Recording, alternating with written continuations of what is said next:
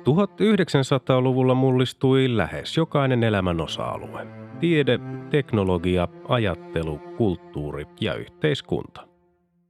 Vuosisadan tärkeitä ilmiöitä olivat esimerkiksi kolonialismin huipennus ja siirtomaavallan purkautuminen, ensimmäinen ja toinen maailmansota, ydinvoima, avaruustutkimus, kylmä sota, globalisaatio, väestön kasvu, ympäristöongelmat ja digitaalinen vallankumous. Apina vuosi seuraa homo matkaa läpi sen historian myrskyisimmän vuosisadan joka keskiviikko ja lauantai. Vuosi 1996. Ensimmäinen tammikuuta Haapavesi ja Viitasaari muuttuivat kaupungeiksi. Pyhäsalmen kaupungin nimi palautettiin Pyhäjärveksi. 5. tammikuuta Hamasin Jahia Ayash kuoli Israelin asennettua pommin hänen kännykkäänsä. Samana päivänä 5. tammikuuta Venäjän ulkoministeri Andrei Kosirev erosi virastaan ja siirtyi kansanedustajaksi. Samana päivänä 5. tammikuuta pääministeri Tomichi Murajaman hallitus erosi Japanissa. 7. tammikuuta raju lumimyrsky iski itäisiin Yhdysvaltoihin, yli sata ihmistä menehtyi. 8. tammikuuta Tampereen oikeustalo vihittiin käyttöön. Seuraavana päivänä 9. tammikuuta Venäjän presidentti Boris Jeltsin nimitti uudeksi ulkoministeriksi tiedustelupalvelu FSPn päällikön Jevgeni Primakovin. 12. tammikuuta Kauhavan käräjäoikeus tuomitsi niin sanotut kettutytöt Kirsi Kultalahden, Miia Sallin ja Minna Salosen ehdollisiin vankeusrangaistuksiin ja lähes 800 000 markan korvauksiin. Naiset olivat päästäneet satoja sinikettuja häkeistään kahdella pohjamaalaisella turkistarhalla keväällä 1995. 13. tammikuuta entinen ulkomaankauppaministeri Ruitaro Hashimoto muodosti Japanin uuden hallituksen. Seuraavana päivänä 14. tammikuuta Jorge Sampaio valittiin Portugalin presidentiksi. 16. tammikuuta Venäjän talousuudistuksista vastannut varapääministeri Anatoli Tsubais erosi virastaan. Samana päivänä 16. tammikuuta presidentti Martti Ahtisaari matkusti valtiovierailulle Liettuaan. 18. tammikuuta Postipankki ilmoitti karsivansa konttoriverkostoaan rajusti – Vuoteen 1998 mennessä oli tarkoitus lakkauttaa yli 400 konttoria. Samana päivänä 18. tammikuuta 10 turvapaikanhakijaa kuoli ja 38 loukkaantui vastaanottokodin palossa Lübeckissä Saksassa – Tuhopoltoksi osoittautuneesta tapauksesta epäiltiin aluksi uusnatseja, mutta myöhemmin ilmeni, että palon oli sytyttänyt vastaanottokodissa asunut libanonilainen pakolainen. Samana päivänä 18. tammikuuta ruotsalainen Bonnier Kustantamo osti suomalaiset kustannusyhtiöt Tammen ja Kirjayhtymän. Kauppahintaa ei ilmoitettu. 20. tammikuuta Yasser Arafat valittiin vaaleilla palestiinalaishallinnon presidentiksi. 22. tammikuuta Kreikan pääministeri Andreas Papandreou erosi terveyssyistä. Kostas Simitis muodosti uuden hallituksen. 25. tammikuuta Venäjä hyväksyttiin Euroopan neuvoston jäseneksi – Eräiden jäsenmaiden edustajat vastustivat Venäjän jäsenyyttä edelleen jatkuneen Tsetsenian sodan vuoksi. Suomi äänesti Venäjän jäsenyyden hyväksymisen puolesta.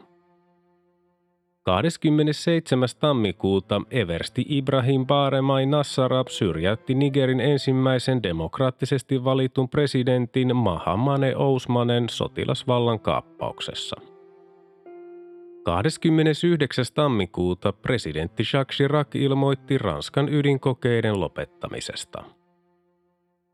30. tammikuuta Irlannin kansallisen vapautusarmeijan johtajaksi epäilty Gino Gallagher tapettiin työttömyyskorvausjonoon. Seuraavana päivänä 31. tammikuuta räjähteellä lastattu rekka törmäsi Sri Lankan keskuspankin porttiin Kolombossa surmaten ainakin 86 ihmistä ja vahingoittain 1400. 7. helmikuuta Tukholmasta Helsinkiin matkalla ollut autolautta Silja Symphony ajoi Karille Tukholman saaristossa navigointivirheen vuoksi ja sai lievän vuodon. Alus saatiin irti Karilta seuraavana päivänä ja se palasi korjattavaksi Tukholmaan. 10. helmikuuta IBM Deep Blue-tietokone voitti Garri Kasparovin shakissa. Kasparov voitti kuitenkin kolme peliä ja kaksi päättyi tasan. Samana päivänä 10. helmikuuta Kirgisiassa järjestettiin kansanäänestys presidentti Askar Akajevin valtaoikeuksien lisäämisestä. Äänestäneistä yli 94 prosentin ilmoitettiin kannattaneen sitä. 12. helmikuuta oikeudenkäynti Etiopiaa vuosina 1974-1991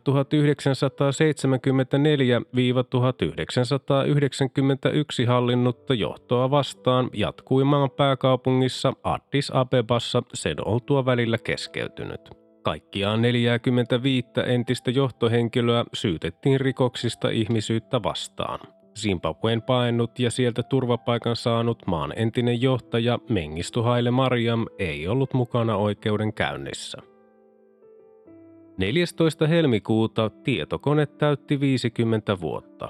Maailman ensimmäinen tietokone ENIAC oli käynnistetty vuonna 1946 Pennsylvanian yliopistossa Yhdysvalloissa. 17. helmikuuta Kemissä avattiin maailman suurin lumilinna, jonka rakentamiseen oli käytetty yli 30 000 kuutiometriä tekolunta. 23. helmikuuta hallitus sai luottamuslauseen äänin 135 vastaan 54 äänestettäessä Suomen kristillisen liiton tekemästä ja Suomen keskustan tukemasta työllisyyttä koskeneesta välikysymyksestä.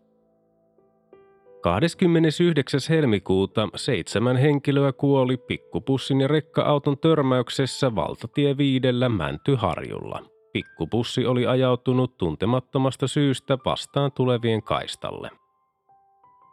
Samana päivänä 29. helmikuuta Helsingin käräjäoikeus tuomitsi tikuna ja takuna tunnetut liikemiehet Jari Tannerin ja Jukka Malmisen kiinteistökauppoihin liittyneistä talousrikoksista seitsemäksi vuodeksi vankeuteen ja OK on Helsingin Aleksin konttorin entisen johtajan Risto Isolotilan samoista rikoksista viiden vuoden ja kahden kuukauden vankeuteen. Ensimmäinen maaliskuuta valtiovarainministeri Iiro Viinanen siirtyi Pohjola-yhtiöiden pääjohtajaksi ja jätti politiikan. Viinasen tilalle eduskuntaan nousi Jari Koskinen. Viinasen lähtö aiheutti kaksi ministerin vaihdosta. Oikeusministeri Sauli Niinistö siirtyi valtiovarainministeriksi ja kansanedustaja Kari Häkämies tuli uudeksi oikeusministeriksi. Samana päivänä ensimmäinen maaliskuuta SCPn kansanedustaja ja entinen ministeri Matti Puhakka siirtyi kansaneläkelaitoksen johtajaksi ja erosi eduskunnasta. Uudeksi kansanedustajaksi tuli Raimo Holopainen. Samana päivänä ensimmäinen maaliskuuta Hartwall Areenan rakennustyöt alkoivat Helsingin Pasilassa – Samana päivänä ensimmäinen maaliskuuta kaksi henkilöä sai surmansa ilmavoimien yhteyskoneen törmättyä puhelinkaapeliin ja pudottua järven jäälle Asikkalassa. Koneen lentäjä oli poikennut suunnitellulta reitiltä. 3. maaliskuuta 19 ihmistä kuoli pommiräjähdyksessä Israelin pääkaupungissa Jerusalemissa. Iskun tekijäksi ilmoittautui palestiinalainen Hamas-äärijärjestö. Seuraavana päivänä kuoli 13 ihmistä pommi-iskussa Tel Avivissa. Hamas ilmoitti olleensa myös tämän iskun takana. Samana päivänä 3. maaliskuuta Suomen ensimmäiset 12 naista aloittivat upseerikurssinsa reserviupseerikoulussa Haminassa. 11. maaliskuuta John Howardista tuli Australian pääministeri. 13. maaliskuuta Dunblainin verilöyly Dunblainissa Skotlannissa 43-vuotias Thomas Hamilton käveli koulun liikuntasaliin pistoolein aseistautuneena. Hän ampui 16 4-6-vuotiasta lasta ja yhden opettajan ennen itsemurhaansa. 14. maaliskuuta presidentti Bill Clinton määräsi 100 miljoonaa dollaria Yhdysvaltain terrorismin vastaiseen toimintaan. 15. maaliskuuta Ruotsin sosiaalidemokraattinen puolue valitsi uudeksi puheenjohtajakseen valtiovarainministeri Göran Perssonin. Persson siirtyi pääministeriksi 21. maaliskuuta hänen edeltäjänsä Ingvar Carlssonin jätettyä politiikan. 22. maaliskuuta Suomessa määrättiin presidentin, eduskunta, europarlamentti ja kunnallisvaalien sekä neuvoa antavan kansanäänestyksen pitopäivät virallisiksi liputuspäiviksi.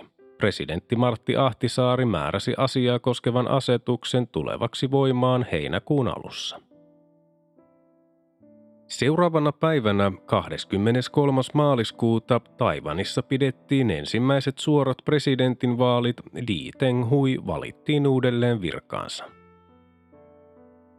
26. maaliskuuta kansainvälinen valuuttarahasto hyväksyi 10,2 miljardin dollarin lainan Venäjälle talousuudistuksia varten.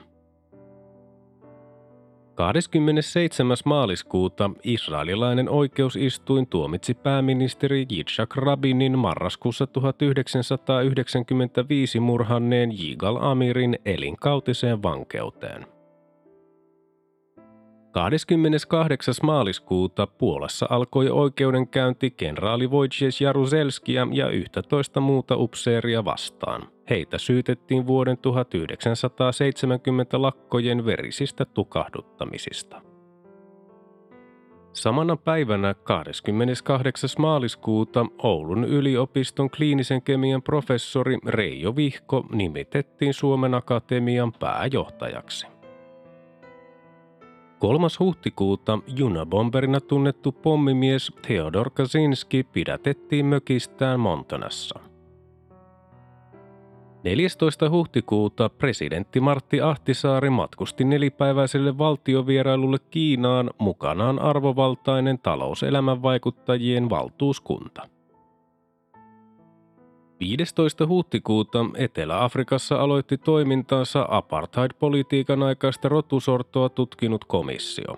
Komission puheenjohtajaksi valittiin arkkipiispa Desmond Tutu ja Suomen edustajana siihen osallistui asianajaja Matti Vuori.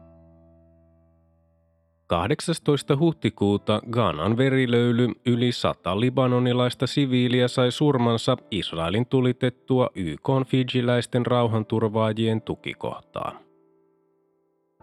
21. huhtikuuta Jokelan junaturma Tuusulassa neljä kuoli ja 75 loukkaantui.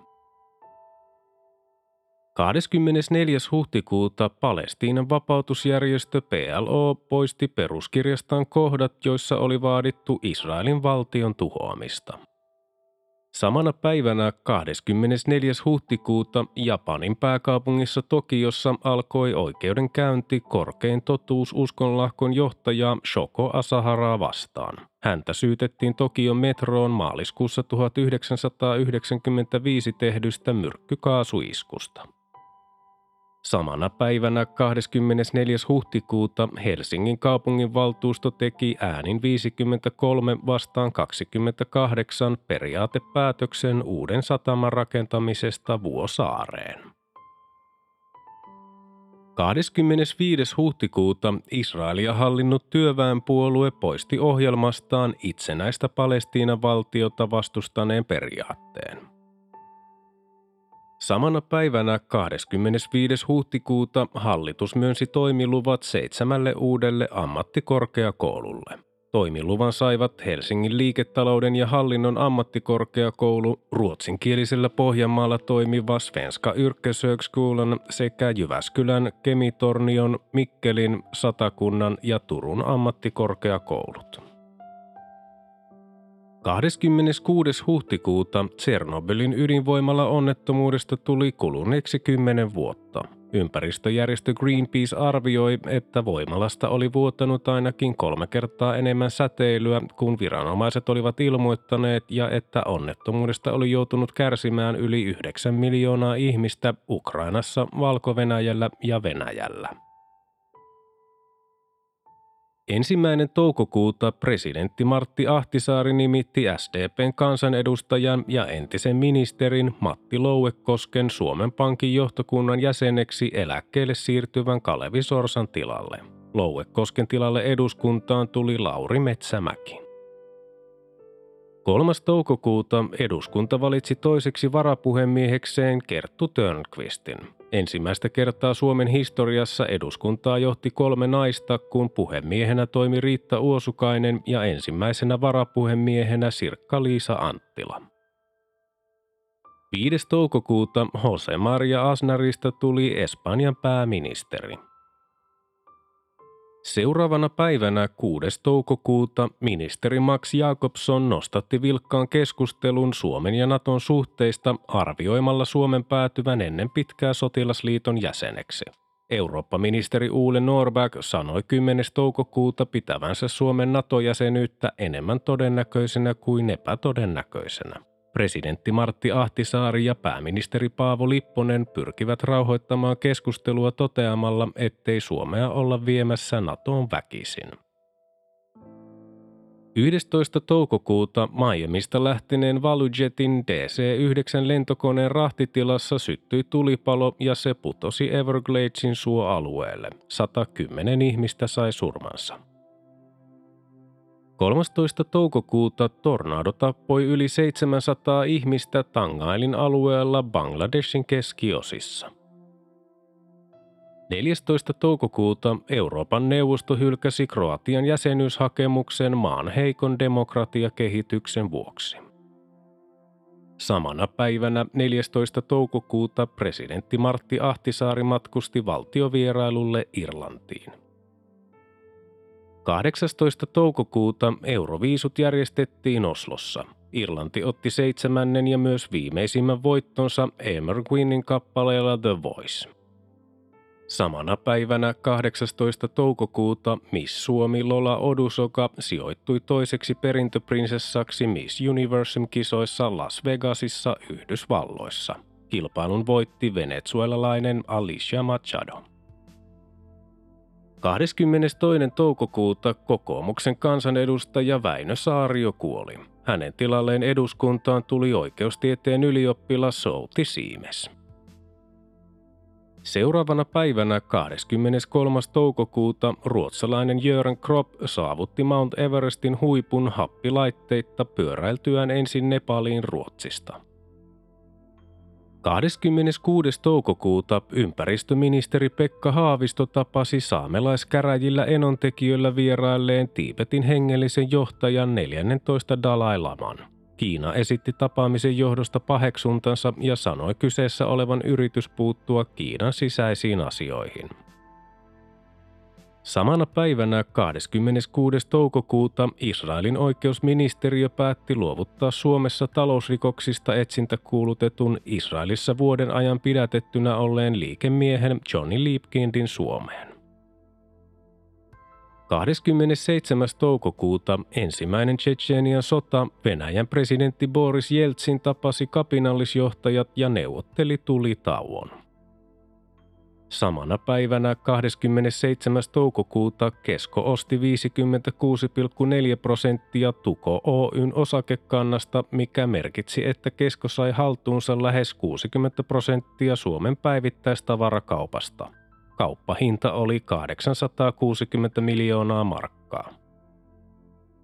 28. toukokuuta presidentti Jacques Chirac ilmoitti Ranskan luopuvan yleisestä asevelvollisuudesta vuoden 1997 aikana ja korvaavan sen lyhyehköllä palkallisella kansalaispalvelulla. 29. toukokuuta Helsingin yliopiston lääketieteellisen tiedekunnan dekaani professori Kari Raivio nimitettiin yliopiston rehtoriksi kahden vuoden virkakaudelle elokuun alusta lukien. Ensimmäinen kesäkuuta Boris Jeltsin valittiin toiselle kaudelle Venäjän presidentiksi. 7. kesäkuuta presidentti Martti Ahtisaari nimitti maanpuolustuskorkeakoulun rehtorin kontraamiraali Esko Illin merivoimien komentajaksi vuoden 1997 alusta lukien. 8. kesäkuuta maan ystävät perustettiin. 10. kesäkuuta Pohjois-Irlannin rauhanneuvottelut alkoivat ilman sen feiniä. Samana päivänä 10. kesäkuuta Kesko lisäsi omistusosuuttaan Tuko Oyssä lähes 80 prosenttiin ostamalla lisää Tukon osakkeita. Kilpailuvirasto pyysi EUn komissiota selvittämään, saiko Kesko-kaupan ansiosta liian määrävän aseman Suomen vähittäiskaupassa. 15. kesäkuuta suuri pommi räjähti Manchesterin keskustassa. Yli 200 ihmistä loukkaantui. 18. kesäkuuta Latvian parlamentti valitsi presidentti Guntis Ulmanisin uudelle virkakaudelle. Samana päivänä 18. kesäkuuta oikeistolaisen Likud-puolueen johtaja Benjamin Netanyahu muodosti Israelin uuden hallituksen – Samana päivänä 18. kesäkuuta eduskunta hyväksyi äänin 128 vastaan 51 valmiusjoukkojen perustamisen osana puolustusvoimien koulutusjärjestelmän uudistusta. 25. kesäkuuta 19 yhdysvaltalaista sotilasta ja yksi paikallinen kuoli ja 372 loukkaantui Khobar-tornitalon räjäytyksessä Saudi-Arabiassa. 27. kesäkuuta Haakin sotarikostuomioistuimessa luettiin Bosnia ja Herzegovinan serbijohtajalle Radovan Karacikille ja serbijoukkojen komentajalle kenraali Ratko Mladicille syytteet kansanmurhasta ja rikoksista ihmisyyttä vastaan. Kumpikaan ei ollut Haakissa läsnä, tuomioistuin antoi heistä kansainvälisen pidätysmääräyksen. 30. kesäkuuta Islannin uudeksi presidentiksi valittiin Olafur Ragnar Grimson. Hänen edeltäjänsä Vigdis Finnbogadottir oli ollut presidenttinä 16 vuotta. Samana päivänä 30. kesäkuuta Saksa voitti jalkapallon Euroopan mestaruuden kaadettuaan Euroopan mestaruuskilpailujen finaalissa Tsekin jatkoaikamaalilla 1-2 Lontoon Wembleyllä. Mainittakoon vielä tuntematon päivämäärä YK UNSCOM-asetarkastajat valvoivat Irakin biologisten aseiden tuotantolaitoksen tuhoamista Al-Hakamissa.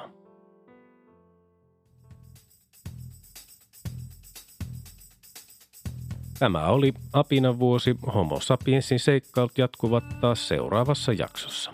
Liitytään mukaan.